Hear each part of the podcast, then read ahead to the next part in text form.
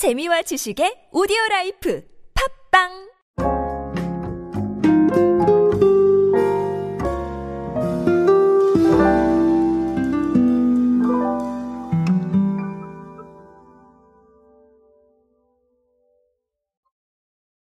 메타버스라는 단어가 이제 굉장히 익숙해지셨을 것이라고 생각을 합니다. 아무래도 뭐 미디어에서도 많이 보셨고 그리고 사례도 많이 보셨기 때문에 이 메타버스라는 단어가 굉장히 좀 친숙하게 다가가시지 않을까라는 생각을 조심스럽게 해봅니다. 그러다 보니까 뭐 활용도 많고 뭐 기업이나 기관도 관심을 많이 가지고 있는데 특히나 이제 기관들이 굉장히 많은 관심을 가지고 있어요. 아, 그 관심의 이야기가 어디로 향하고 있는지 오늘 경기도의 사례를 보면서 한번 알아보도록 하겠습니다.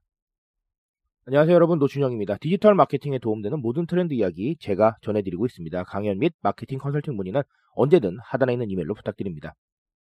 자 최근에 경기도가요. 메타버스 플랫폼 제페토에서 즐길 수 있는 애니메이션 신비 아파트 게임을 제작할 기업을 어, 모집을 했었습니다.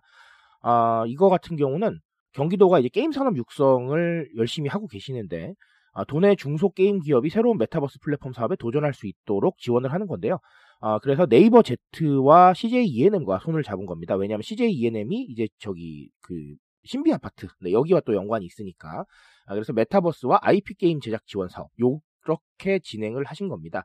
아, 그래서 제작 지원금 뭐 이제 신비 아파트의 지적 재산권 저희가 일명 IP라고 얘기를 하죠. 그리고 제페토의 기술 상용화 지원 등 게임 개발과 서비스를 위한 다양한 지원을 받을 수가 있다라는 거였습니다. 그래서 이건 이후에 쭉 진행이 되겠죠. 제작 사업이니까. 아, 사실 이 부분을 보면서 상당히 좀 여러 가지 생각을 했어요. 그러니까 일단은 기업이 아니라 기관에서 이렇게 또 지원을 하고 각종 콜라보를 통해서 무언가 사업을 한다는 거. 아, 요거에 주목을 했고요. 두 번째는 이제 게임이라는 부분. 자, 이 부분에 좀 주목을 했습니다. 아, 그래서 두 가지에 대한 얘기를 드릴 텐데, 사실 첫 번째는 이제 메타버스에 대한 부분들은, 아, 기관에서도 마찬가지지만 미래 먹거리로 생각을 하실 수밖에 없는 그런 상황에 이르는 것 같습니다. 메타버스가 사실은 우리가 단순히 메타버스를 해야 미래에 적응할 수 있다. 이렇게 보시는 거는 조금 무리가 있다고 생각을 합니다. 이게 무슨 뜻이냐면, 자, 그러면 작가님 이거 뭐 메타버스 하지 말란 얘기세요? 이렇게 생각을 하실 수도 있는데, 아, 단순히 미래 먹거리다라고 하면 어떻게 미래 먹거리가 되는 건지 모르잖아요. 그렇죠? 그래서 어, 그렇게 생각을 하시면 안 될 것 같고요.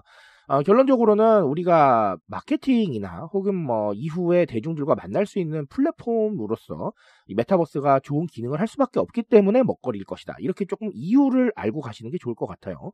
우리가 마케팅이라고 한다면 사실은 이제 마케팅을 할 공간이 있어야 되는데 이 공간 자체가 매스미디어는 점점 접근성이 떨어지고 있고요. 그리고 유튜브나 SNS도 사실은 포화 상태잖아요. 그러다 보니까 어디로 가야 하는가라는 물음을 던지실 수밖에 없을 것 같은데 자 그러다 보면 이제 메타버스라는 또 새로운 공간이 나오게 되죠. 그래서 다양한 좀 이 마케팅 메시지를 아니면 우리의 이야기를 알릴 수 있는 이런 알린다는 것 자체도 우리 사실 마케팅이잖아요 브랜딩이고 자 이런 상황들을 조금 편하게 가져갈 수 있는 공간 중에 하나가 메타버스가 아닌가라고 생각을 하고요 그리고 사람들을 모으는 네, 대중들과 함께 소통하는 상황에 있어서도 자 결국은 비대면과 뭐 대면을 말하는 게 아닙니다 어, 어떤 공간이나 장소에 어, 공간적 제약이나 시간적 제약을 좀 줄이면서 사람들과 함께 소통할 수 있는 방식 중에 하나가 바로 메타버스가 아니겠어요. 그렇죠? 서울에 있는 사람, 부산에 있는 사람 한꺼번에 모일 수가 있잖아요. 그렇죠?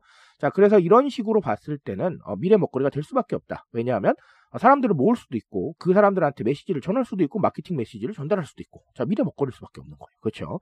그러니까 조금 더 이렇게 입체적으로 이해를 하셨으면 좋겠고요. 자 또 다른 하나는 사실 게임이라고 하는 단어 여기에 좀 주목을 했었는데 어, 제가 늘 강조드리는 말 중에 하나가 있습니다. 결국은 미래는 놀이의 시대일 것이다. 이렇게 말씀을 드리는데 이 놀이라는 게 사실은 굉장히 다양한 개념을 내포를 하고 있어요. 단순히 정말 노는 걸 수도 있고요. 아니면 시간을 보내는 걸 수도 있습니다. 아니면 나의 시간을 투자하는 걸 수도 있고요. 그래서 저는 사실은 자기 개발도 하나의 놀이라고 생각을 합니다. 아, 이게 사실 공부다. 아, 내가 무조건 이걸 해야 돼라고 이런 마음으로 접근을 하게 되면 사실 좀 빨리 지치시잖아요. 하나의 놀이가 아니겠느냐. 나를 위한 놀이. 자, 이렇게 저는 생각을 합니다. 어쨌든 간 내가 시간을 보내고 무언가 이 시간을 통해서 투자를 하고 이런 많은 상황들 안에 우리의 메시지가 들어가야 된다라는 거예요.